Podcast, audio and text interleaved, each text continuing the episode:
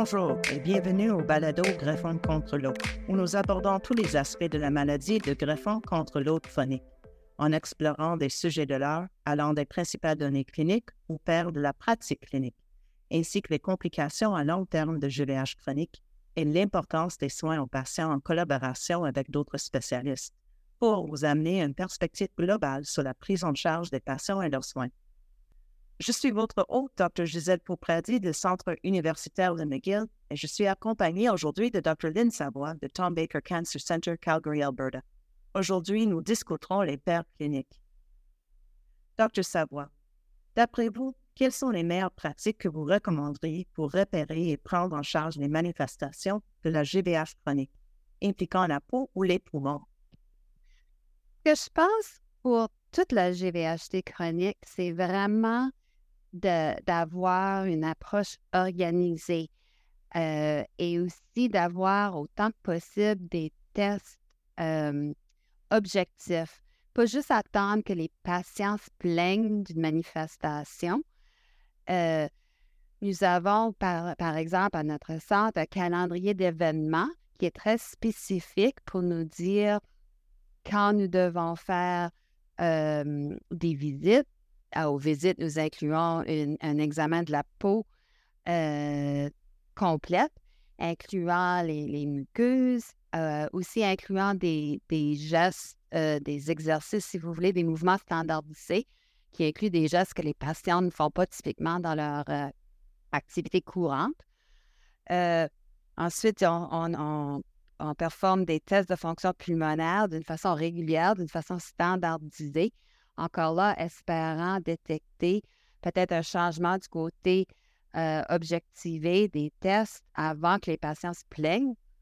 Euh, aussi, nous avons des cliniques, euh, des cliniques intégrées avec des dermatologues, des pneumologues qui ont de l'expérience dans la maladie du greffon contre l'autre pour nous aider à interpréter ce que nous trouvons et aussi nous aider à traiter les manifestations euh, avec surtout les, les médicaments ou les thérapies ancillaires en plus de, des corticostéroïdes, en plus des, des médicaments comme le ruxolitinib ou le belmulofcidil, euh, vraiment les autres traitements qui peuvent aider dans les manifestations très spécifiques. C'est intéressant. Et est-ce que je peux vous demander quelle est la fréquence des tests de fonction pulmonaire chez vous?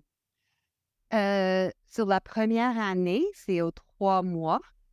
Ensuite, je pense que la deuxième année, c'est aux six mois. Euh, puis c'est basé aussi, on en fait un euh, avant la, greffe pour avoir un savoir où le patient commence.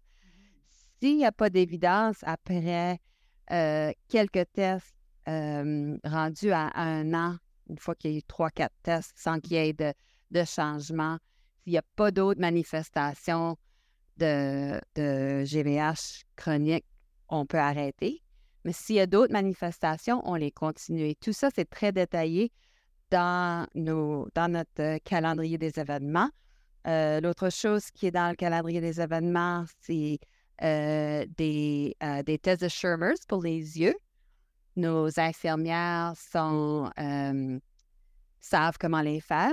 donc, ça, il y a des Schirmers pour les yeux qui sont faits à, un temps spécifique aussi, parce qu'on sait tous que il y a beaucoup de gens qui se plaignent, qui ont les yeux secs, qui prennent des gouttes, mais de façon d'essayer d'objectiver ça, je pense que c'est très important.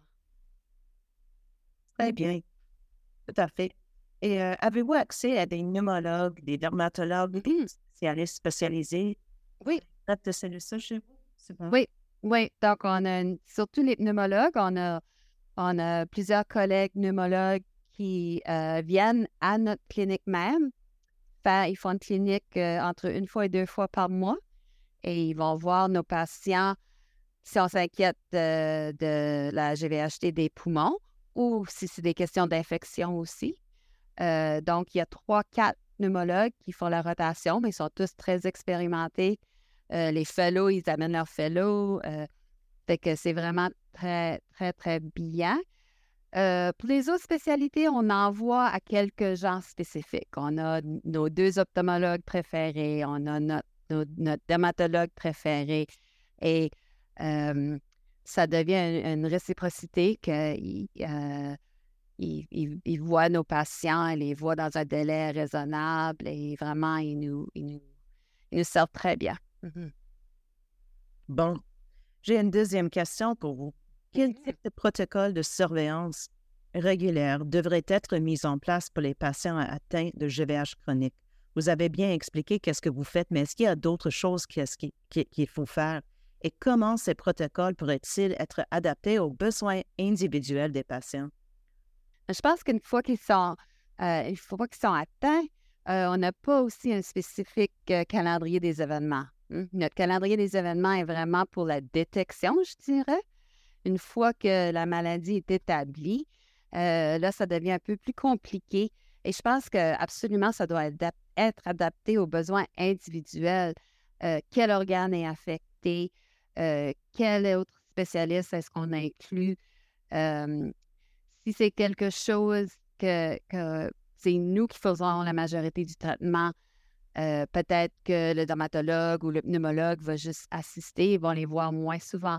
Des fois, s'ils sont très affectés, on fait même des cliniques en même temps. Je veux voir les patients quand ils sont dans leur clinique de, du pneumologue où on alterne les visites. Je pense que des, protocoles de surveillance, c'est vraiment important, comme on dit, pour la détection. Une fois que c'est établi, c'est un peu plus difficile de standardiser parce que ça dépend vraiment des réponses, de la réponse et des organes inclus et ça doit absolument être adapté, je pense.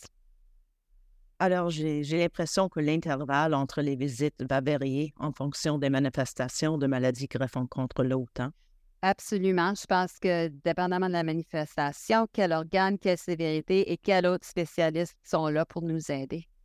Est-ce que vous trouvez que votre calendrier des visites a changé avec l'accès à les nouveaux médicaments comme euh, Brutinib, Bruxolitib, Est-ce que les visites sont plus fréquentes? Est-ce que... Bon, je vous laisse répondre. Oui, je pense qu'une fois qu'on commence ces médicaments, surtout quand les, quand les médicaments sont nouveaux, euh, je pense que comme n'importe quel nouveau médicament, on va peut-être les passer un peu plus souvent. Euh, de deux côtés. D'un côté, pour, pour deux raisons, dirais-je.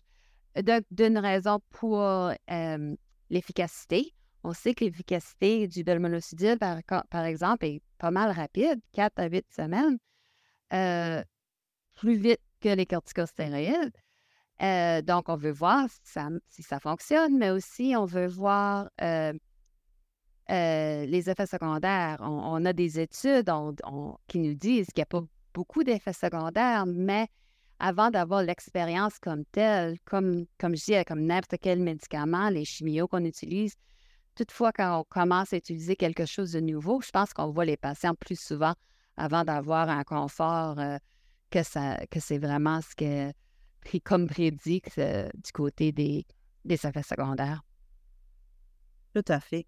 J'ai une dernière question pour vous aujourd'hui. Mm-hmm. Comment prenez-vous en charge les effets secondaires associés au traitement de la GVH dans votre pratique? Et pourriez-vous nous faire part d'une situation où la prise en charge proactive des effets secondaires a peut-être amélioré de manière significative la qualité de vie d'un patient? Euh, oui, j'ai un patient en tête, mais ce que je dirais, c'est vraiment encore, on a parlé des spécialistes, des autres médecins, on a parlé des pneumologues, on a parlé des, des, euh, des dermatologues, mais il y a aussi, je pense, l'équipe multidisciplinaire avec nos pharmaciens, nos infirmières, nos physiothérapeutes.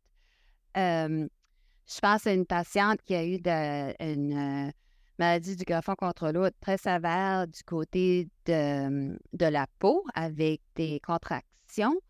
Et, mais elle était très, très, très motivée et avec les physiothérapeutes et euh, elle faisait du massage, elle faisait du yoga.